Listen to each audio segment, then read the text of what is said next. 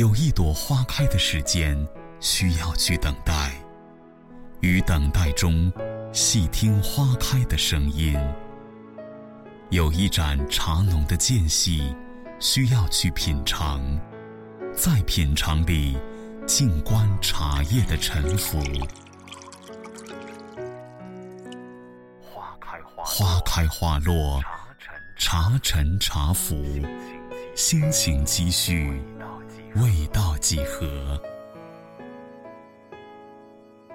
如果可以，就让我们一起去流浪，流浪在冬日傍晚的街头，流浪在暮色降临的小路。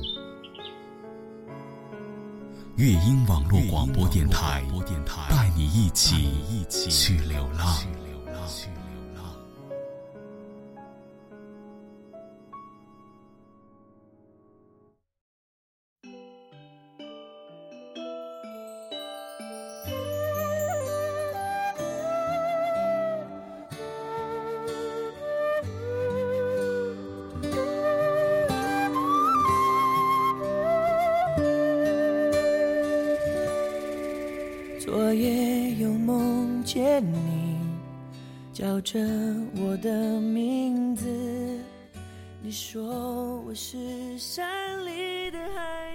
亲爱的朋友们，你们好，感谢您收听乐音网络广播电台，我是您的朋友幻烟客。人到中年，自己做了父母之后，不再像年轻时只知道向父母索取爱。开始懂得父母，理解父母对自己所做的一切，并开始回报父母了。然而，此时的父母亲却大半褪去了当年的风采。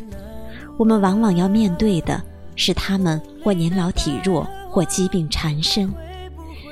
这个时候，心里真是万分的焦灼，却不知道如何帮助他们从心理上到身体上健康起来。雨再大我不怕，勇敢的那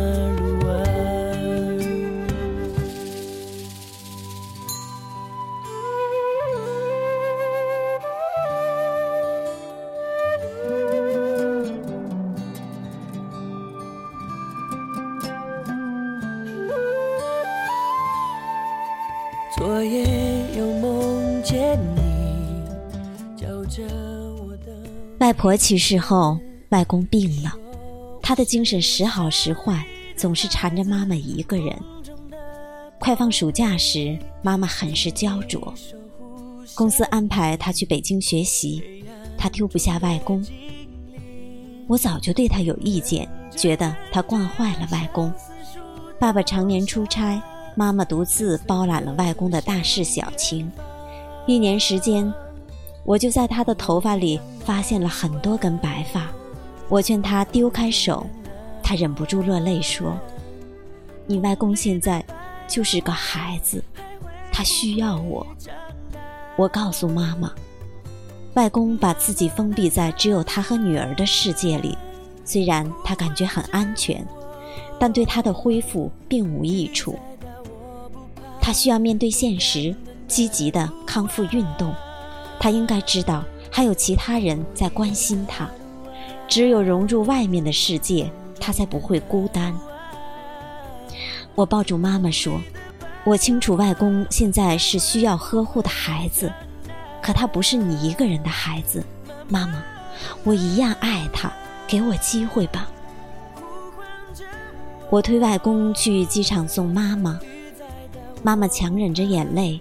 反复交代外公的衣食住行，我很轻松的笑，让他放心。外公起初有些懵懂，直到看见妈妈慢慢走远，并朝他挥手，才醒悟。他大声叫着妈妈的乳名，并转动轮椅追过去。妈妈有些不舍地望着我：“走吧，我会好好照顾他的。”我锁住轮椅。坏蛋，坏蛋！外公终于明白，是我分开了他们父女，拼命的扑打我。众人围拢过来，纷纷向我们投来关切的目光。我蹲在外公膝前，对大家说：“我外公以前是教授，会。”唱歌剧，喜欢养花。今年暑假，他要和我一起生活。外公扑打我的手突然失去力度，他怔怔地看着我，听我说话。瞬间，我心里透出亮光。他缠了妈妈一年，从不肯让我接近。我一直以为他糊涂了，原来他的意识还是清醒的。我请了男护工，晚上帮万公洗澡。他干干净净的出来时，我递给他一副拐杖。我的轮椅呢？他急了。我说，在家里必须拄拐杖，因为你还有行走能力。外公一听，猛地推开护工，故意倒在地上。我送走护工，去卧室里抱毯子。外公还躺在地板上，不停歇地喊着妈妈的乳名，骂着我。我看他双腿蹬得很有力气，便激他：“你如果不愿意拄拐杖，今晚就在地板上睡觉吧。”我放下毯子，坐在沙发上看电视。正在这时，电话响了，是妈妈。外公一听我叫妈妈，更加来劲儿了：“法西斯，坏蛋，还我轮椅！”妈妈听见外公的喊声，一个劲儿地追问缘由。我故意提高嗓门。外公以前总是说要做百岁老人，可现在离他的目标还有三十年。妈，你愿意外公就这样颓废下去吗？妈妈低声央求，说：“外公如今的生活只是一碗热饭的要求，别折腾他。”我偷偷看外公，他逐渐安静下来，在偷听我和妈妈的谈话。我不由得鼻子一酸。妈。外公一直是我心里的英雄，我不会让我的英雄倒下去。外婆不在了，还有你，还有我。我知道外公很想去给外婆上坟，但外婆肯定不愿意看见一个萎靡不振的糟老头子。我们要帮助外公康复，难道你对自己的爸爸没有信心？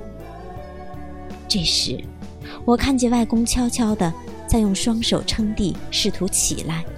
可他在轮椅上坐的时间太久，力气一下子恢复不了，又趴到了地上。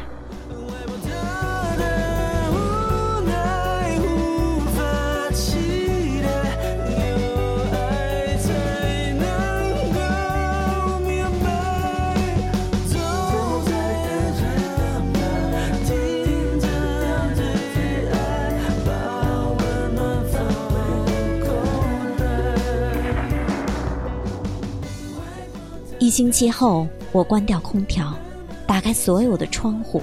我要外公在客厅练习拄着拐杖走路。太热，太热！他嚷嚷。我说：“就是要让你出汗，总吹空调对身体不好。”黄昏的风吹动阳台的风铃，叮叮咚咚的响。外公盯着我看了好半天，我面无表情，摘着芹菜。我不吃饺子，可不可以不走路啊？他用商量的口气问我，我摇头。摔倒了怎么办？他转移话题。如果你自己起不来，我可以扶你。摔死了呢？他气鼓鼓的继续问。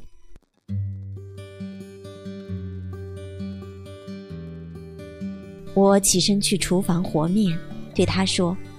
你要是不怕外婆骂你没有出息，你可以不珍惜自己。身后传来外公故意拿拐杖敲击地板的声音，我回头一笑，没关系，咱家是一楼，再用点力气，等会儿多吃碗饺子。通过虚掩的厨房门，我偷偷地看着客厅里的外公，只见外公坐在轮椅里发了一阵子呆，然后一只手拄着拐杖。一只手按住轮椅，试图站起来。我的心扑通扑通的跳，生怕他摔跤。外公把脚稳稳地放在地板上，晃晃拐杖，确定没有问题后，离开了轮椅。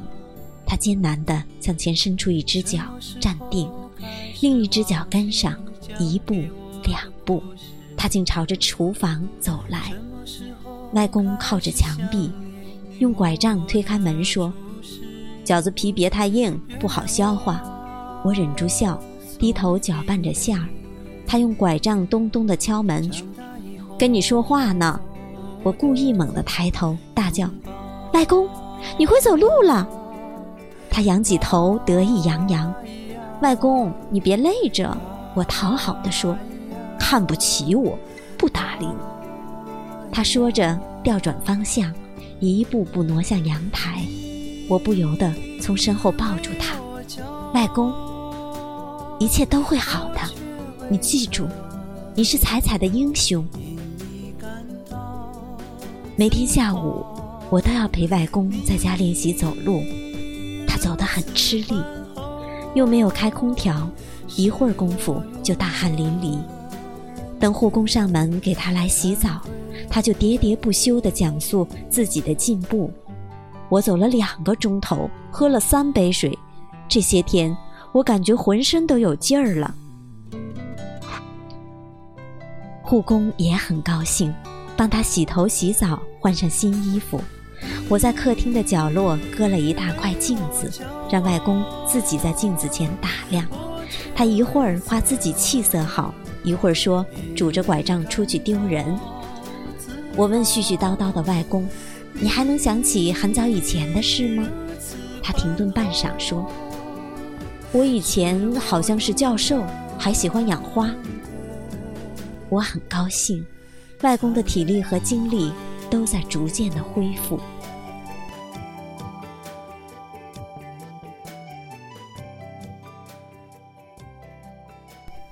大清早，我推外公去花市，他问：“彩彩，我喜欢什么花？”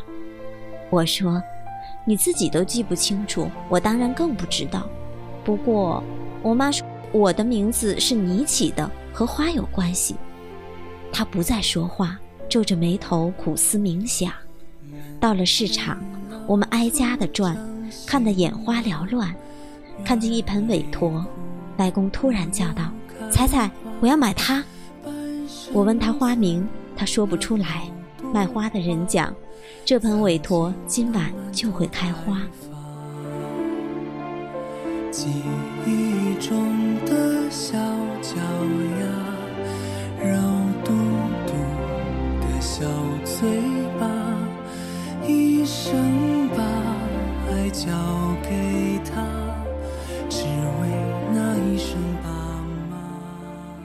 夏夜的月色从窗户透进来，清凉迷人。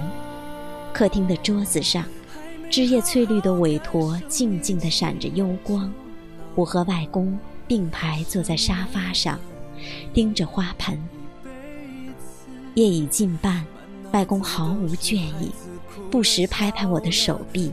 彩彩，这情景好熟悉，我好像想起点什么，不过说不大清楚。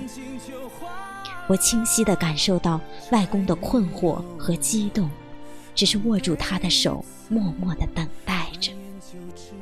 终于，月色里，韦陀的花筒慢慢翘起，绛紫色的外衣徐徐打开。无数花铃组成的大花就那样突然的开放了，一瞬间洁白如雪，花瓣和花蕊都在轻轻的颤动。外公被震撼了，他双手颤抖，身体摇晃，欢喜的大喊大叫：“猜猜，我想起来了！你出生后从医院回家的那天晚上。”我抱着你在阳台上看月亮，韦陀，韦陀就是这样开花的。是的，彩彩，你知道外公为什么给你起这个名字吗？我伸手轻轻地抚摸着艳丽动人的花瓣。我当然知道，因为母亲常对我提起那晚的情景。我亲爱的外公抱着刚出生的我看月亮。激动地朗诵唐诗宋词，然后阳台上的韦陀开花了。外公欣喜若狂，一会儿高高举起我，一会儿又亲吻我的脸。最后，他给我起名叫彩彩。他说要我一生都漂漂亮亮。光阴荏苒，我从薄襁中的婴儿长成一个美丽的少女，中间用了二十年的时光。而数年如一日娇惯我、疼爱我的外公，却经不住岁月的蹉跎。爸爸，我一直带着你，从未忘记。在北京、纽约、伦敦和悉尼，把你撒进每一座美丽的港湾，把你融进翻涌的浪花里。爸爸，我想你。我想你。在我成长的过程中，他渐渐失去力量，丢失记忆，成为一个需要人照顾的孩子。从外公生病开始，我就一直在想如何帮助他，让他振作起来，并帮助他打开记忆的闸门。可妈妈不肯配合，总说外公是个孩子。只是一碗热饭的需求，我不同意，因为我清楚，我和他有今生没来世，这辈子我必须为他做完该做的一切。有时，爱就是这样残忍，铁了心肠，眼睁睁看着他蹒跚学步，但只有这样，他才能重新发现自己的世界有多么美好，自己的人生。有多少希望？只是再也没有了那些听你，爸爸，我想你，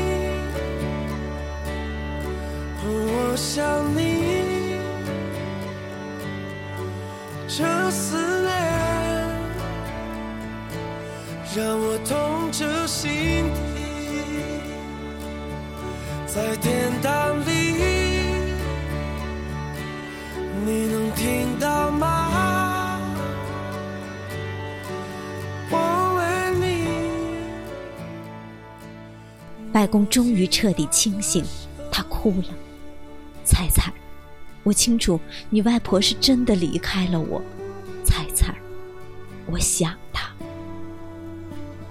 我替他擦拭眼泪，告诉他，等他好起来，就去给外婆上坟。三人同行，我、妈妈，还有我亲爱的外公。不要怪我逼你走路，让你多吃饭、多喝水。外公，我想让你再举起我，高高的，能摸到月亮。外公破涕为笑，靠着我的肩膀，幸福的叹气。彩彩，每天能看到你漂漂亮亮的出门。平平安安的回家，外公很满足。那是怎样一种无法承受的孤寂？爸爸，我分你，分你，为何你如此匆匆的离去？在天堂里。你能看到吗？我为你幽静的月光下，韦陀的花瓣缓缓闭合，花瓣一片片凋谢。韦陀就是昙花。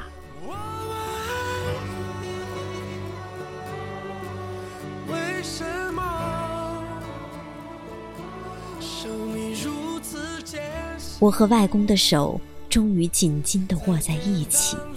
我们都清楚，人世间的爱。真的很短，但外公不再期望。猜猜，花谢了还会再开，不过你要记得，有一天外公不在了，你要照顾好你妈妈。我拥抱外公，热泪顿时肆意流淌。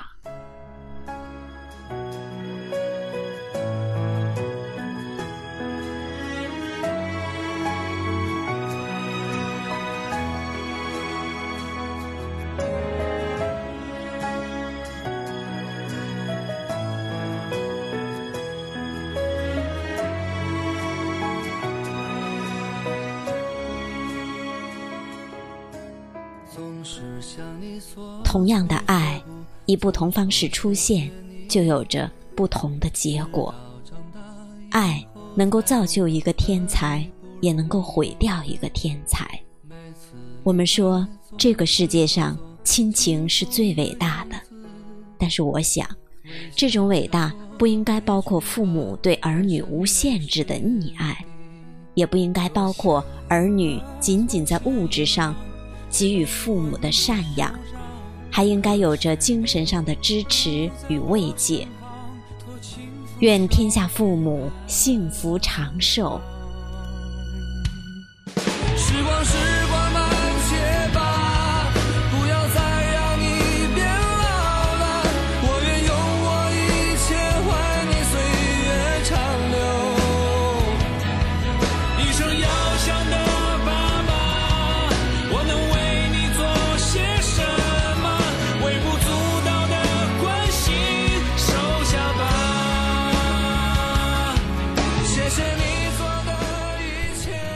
亲爱的听众朋友们，这一期的节目就到这里了。乐音网络广播电台感谢您的陪伴，我是欢烟客，下次节目再会。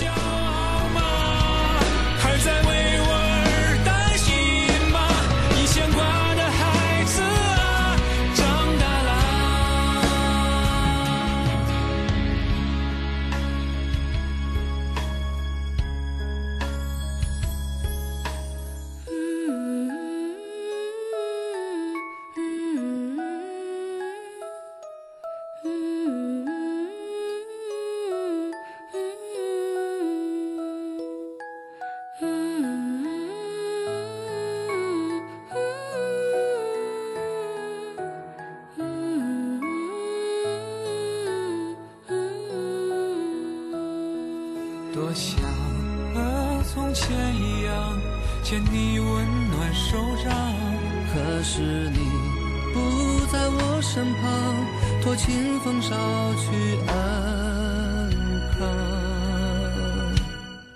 时光，时光慢些吧。乐音网络广播电台开播了，乐音网络广播电台现面向全国招收网络主播 DJ，只要你有梦想，热爱播音。乐音网络广播电台就期待您的加入，详情可以加入乐音听友 QQ 群五二幺四七七二二咨询，或登录乐音网络广播电台官方网站，网址 fm 点 ueyin 点 com。双手撑起我们。